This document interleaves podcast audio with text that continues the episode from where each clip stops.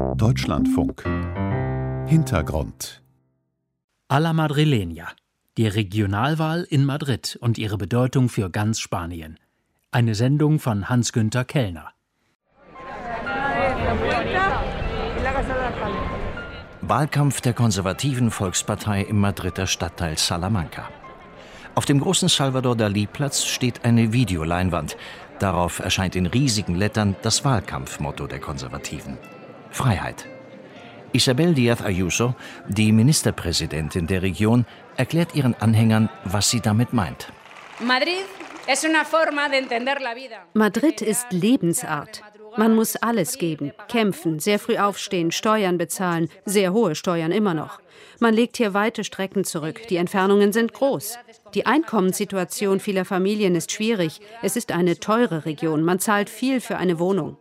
Ich will sagen, es ist ein schwieriges Leben, aber es ist ein mitreißendes Leben. Weil wir in Madrid nach einem harten Arbeitstag, einem Tag voller Leid, uns in ein Straßenlokal setzen und ein Bier trinken können. Weil wir uns mit unseren Freunden und unserer Familie treffen, a la madrileña. Da applaudieren auch die Besucher der Kneipen, die den Platz umgeben. Denn während in den meisten anderen spanischen Regionen strenge Regeln zur Eindämmung der Pandemie gelten, ist Madrid freizügig. Theater, Kinos und auch die Innenbereiche von Restaurants sind seit dem letzten Sommer wieder geöffnet. Und obwohl auch in Madrid eine nächtliche Ausgangssperre gilt, sagt die 42-jährige Politikerin. Und wir entscheiden, um wie viel Uhr und mit wem wir uns treffen. Die spanische Regierung kann Madrid nicht kontrollieren, weil Freiheit nicht mit dem Sozialismus vereinbar ist und schon gar nicht mit dem Kommunismus. Darum geht es Isabel Díaz Ayuso letztlich. Ihre Regierung soll ein Gegenentwurf zur spanischen Regierung von Pedro Sánchez sein. Obwohl es nur eine Regionalwahl ist, positioniert sich Díaz Ayuso als Alternative zur spanischen Regierungskoalition aus Sozialisten und der linkspopulistischen Partei Podemos. Wo die spanische Regierung Maßnahmen zur Pandemiebekämpfung vorschlägt, verspricht sie Freizügigkeit. Wo die Regierung Sozialleistungen mit höheren Abgaben finanzieren will, verspricht sie Steuersenkungen. Wir sind ein Land gleicher Bürger und wir wollen nicht subventioniert leben, gelenkt und bevormundet, so wie Sie es planen und wie Sie uns in dieser Pandemie behandeln. Sie wollen uns Angst machen mit ihrem ständigen Alarmzustand. Sie missachten unsere Grundrechte, schreiben uns vor, wie wir leben und wo wir uns einschließen sollen. Sie verfolgen einen Plan. In diesem Plan werden die Bürger immer ärmer, die Arbeitslosigkeit steigt. Madrid ist für sie unbequem, weil Madrid Spanien ist.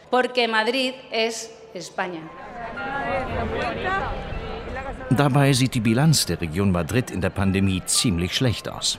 Mit bisher insgesamt 10.000 Infizierten pro 100.000 Einwohnern ist es die autonome Gemeinschaft mit den meisten Infizierten in ganz Spanien.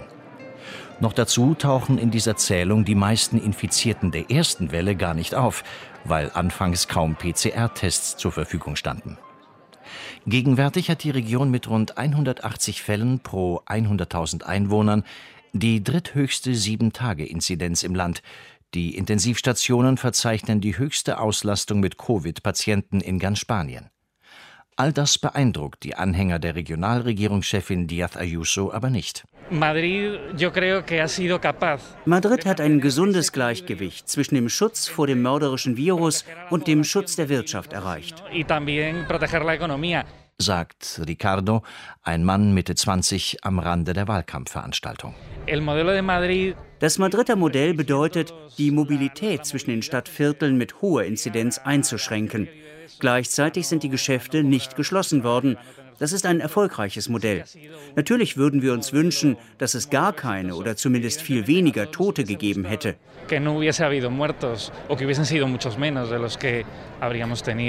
Und Beatriz findet, Isabel Díaz Ayuso ist die einzige Politikerin, die in der Pandemie für eine gesunde Wirtschaft sorgen konnte. Im Gegensatz zu anderen Regionen. Wir sind freier als die Menschen dort, weil sie die Gaststätten geöffnet gelassen hat. Damit hat sie die Arbeit für viele Familien gesichert.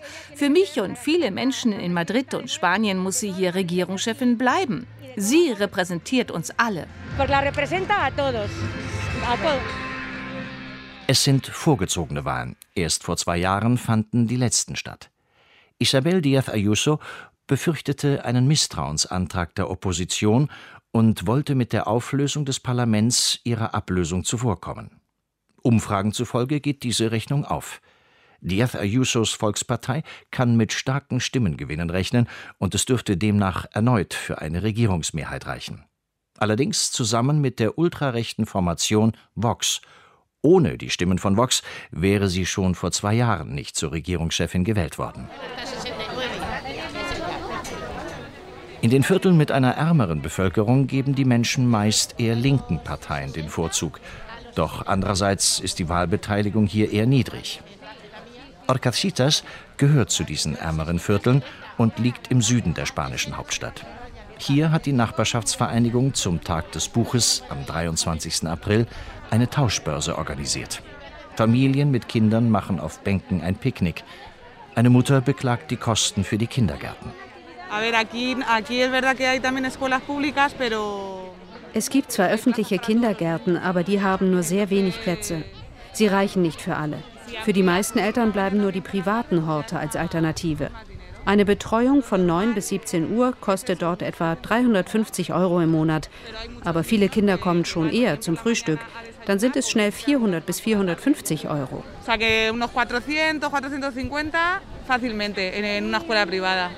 Das ist hier viel Geld. Das durchschnittliche Jahreseinkommen liegt in Orcasitas um die 15.000 Euro. Nur wenig höher als das Mindesteinkommen. Bedürftigen gibt die Regionalregierung einen sogenannten Kindergartencheck. Es ist sehr schwer. Es gibt Hilfen, die werden problemlos gewährt, aber das sind auch nur 100 Euro. Und wenn man zwei Kinder hat, wird es noch komplizierter. Zwar liegt die Arbeitslosenquote in Madrid mit 13 Prozent unter dem spanischen Durchschnitt von 16 Prozent. Doch im vergangenen Jahr hat sich die Zahl der Arbeitslosen in Madrid erheblich um 28 Prozent auf 480.000 erhöht. Im Rest Spaniens stieg ihre Zahl um 12 Prozent an und damit viel weniger stark. So sorgen sich gerade in Vierteln wie Orcasitas die Menschen um ihre Jobs, sagt Maika Martinez von der Nachbarschaftsvereinigung. Ihr größtes persönliches Problem ist jedoch die Situation im überlasteten Gesundheitssystem. Bei einer Routinekontrolle hat ein Optiker eine Verschlechterung der Sehstärke von 30 Prozent festgestellt. Sie müsste dringend zum Augenarzt. Doch. Die sagen mir, ich soll mir einen Termin über die App des Gesundheitssystems geben lassen. Aber dort wird mir nur ein Termin in drei Monaten angeboten. Ich brauche den Augenarzt aber doch jetzt. Ich habe mich beim regionalen Gesundheitssystem beschwert. Aber die rufen nicht zurück.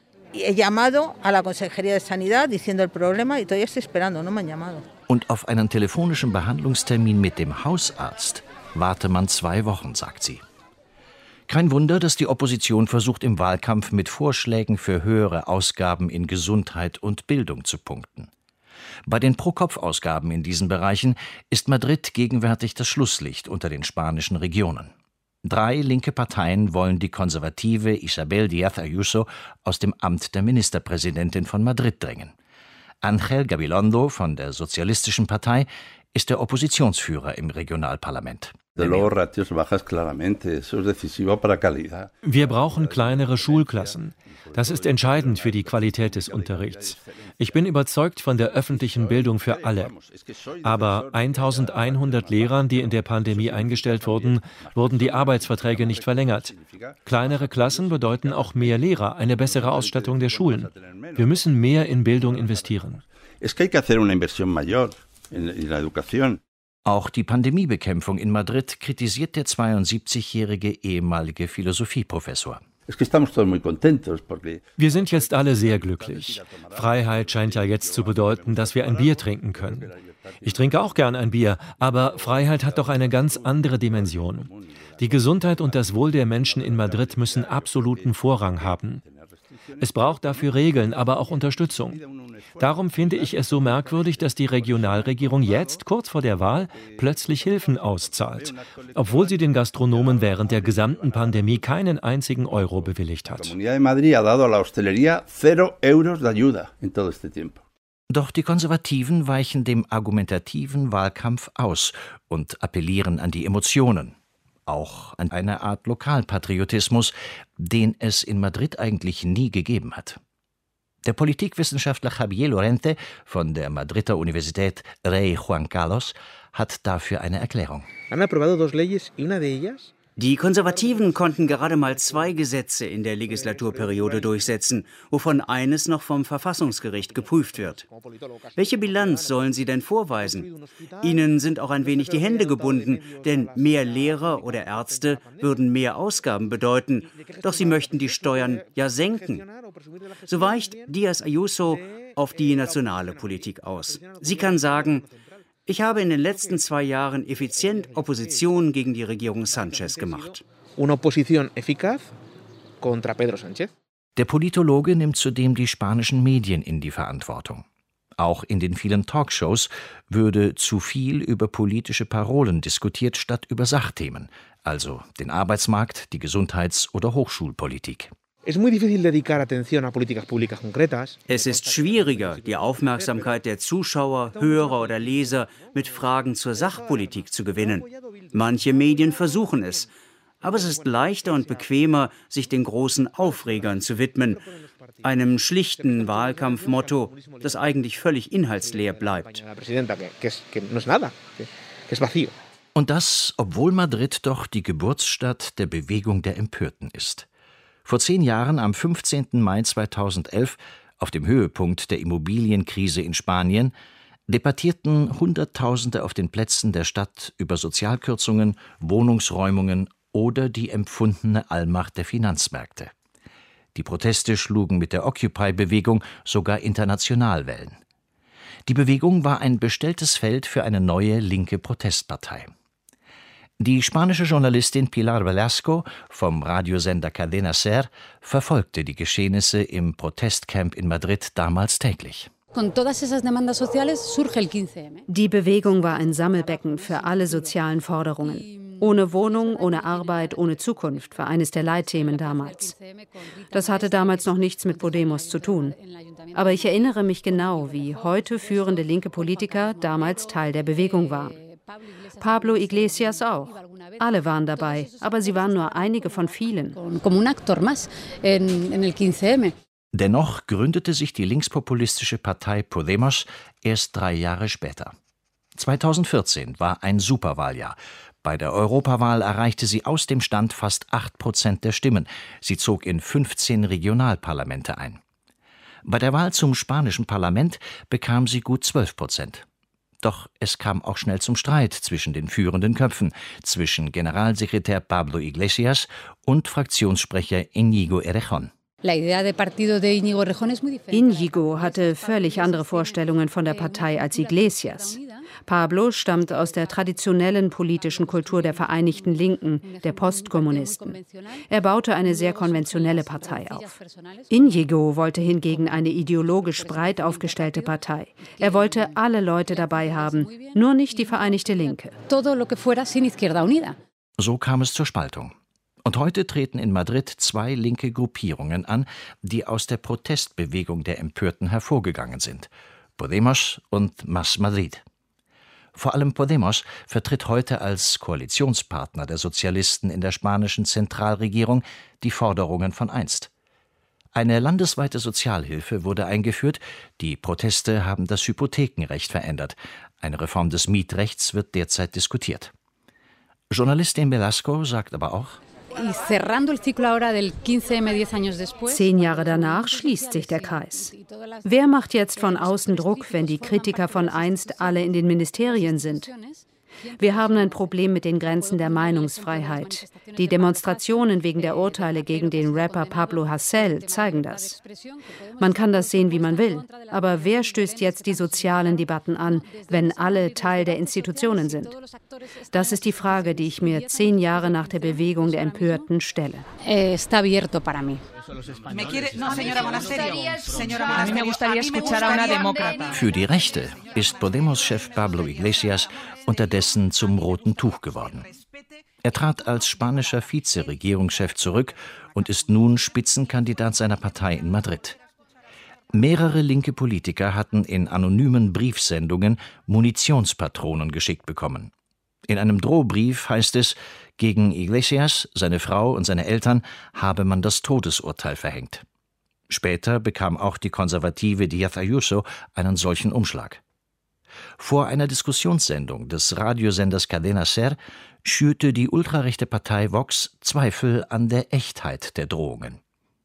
Pablo Iglesias bat die Kandidatin von Vox, Rocío Monasterio, darum, in der Sendung die Drohungen explizit zu verurteilen. Ihre Antwort fiel vage aus. Wir verurteilen jede Art von Gewalt. Ich hätte mir gewünscht, dass er auch die Gewalt, die wir erlebt haben, verurteilt hätte. Soll er zur Polizei gehen? Wir, die Spanier, glauben dieser Regierung gar nichts mehr. Wenn Iglesias den Mut dazu hat, soll er aufstehen und das Studio verlassen. Das machte Podemos-Chef Iglesias dann auch. Er stand auf und kündigte an, mit den Ultrarechten künftig nicht mehr zu diskutieren. Seit etwa einem Jahr komme es fast täglich zu Hetzdemonstrationen vor seinem Haus in einer Kleinstadt nördlich von Madrid, beklagte er im Privatsender La Sexta, später eine Eskalation rechter Gewalt. Im Parlament sei sein Vater als Terrorist beschimpft worden. Ein ehemaliger Berufssoldat habe ein Video mit Schießübungen auf Fotos der Mitglieder der spanischen Linkskoalition veröffentlicht. Doch die Justiz habe eine Anzeige zu den Akten gelegt. Die Ultrarechte wird immer aggressiver. Ihre Fraktionschefin schreibt, der mit dem Zopf im Haar ist eine Ratte. Zopf, Ratte. Mir kann das egal sein, aber diese Entmenschlichung der Sprache führt dazu, dass uns eines Tages irgendein Verrückter in den Schädel schießen wird. Lügen und Beleidigungen sind in der Politik alltäglich geworden. Sie führen zu Todesdrohungen. Wir sind gut geschützt, aber viele, die uns zusehen, haben Angst. Pero hay mucha gente que nos está viendo que tiene miedo. Offensichtlich hat Vox Grenzen überschritten. Offener Hass gegen politische Gegner und Fremdenfeindlichkeit im Wahlkampf. Auf einem Plakat macht die Partei minderjährige Flüchtlinge für Straftaten verantwortlich und vergleicht die Kosten ihrer Unterbringung mit der Mindestrente einer Witwe. Die katholische Kirche ruft dazu auf, die Armen nicht gegeneinander auszuspielen und für den Politologen Lorente hat die Wahl in der Region Madrid nun tatsächlich den Charakter einer Richtungswahl bekommen. Wenn in Madrid tatsächlich die Konservativen zusammen mit den Rechtsextremen koalieren, wird Sanchez sagen, das ist die Alternative zu unserer Regierung. So könnte die Regierung Sanchez landesweit sogar von einer Wahlniederlage des linken Blocks in Madrid profitieren. Die Linkskoalition wäre dann die einzige Alternative zur extremen Rechten. Es stelle sich aber auch die Frage, wie es die Konservativen landesweit mit Vox halten. Nicht überall scheinen sie zur Zusammenarbeit bereit. Doch das könnte sich ändern. Diaz Ayuso wird nicht zögern, mit den Rechtsextremen auch über schwierige Fragen zu verhandeln. Zulassen, dass die Eltern an den Schulen bestimmen können, wie dort über Sexualität oder Einwanderung gesprochen wird, welche Hilfswerke Subventionen erhalten. Diese Entwicklung ist gefährlich. Die Volkspartei läuft Gefahr, sich zu radikalisieren. Sie könnte erkennen, mit einem sehr aggressiven Wahlkampf, mit der radikalen Polarisierung kann man gegen die Linken gewinnen. Das war der Hintergrund. A la Madrileña, die Regionalwahl in Madrid und ihre Bedeutung für ganz Spanien. Eine Sendung von Hans-Günther Kellner. Redaktion Gerwald Herter.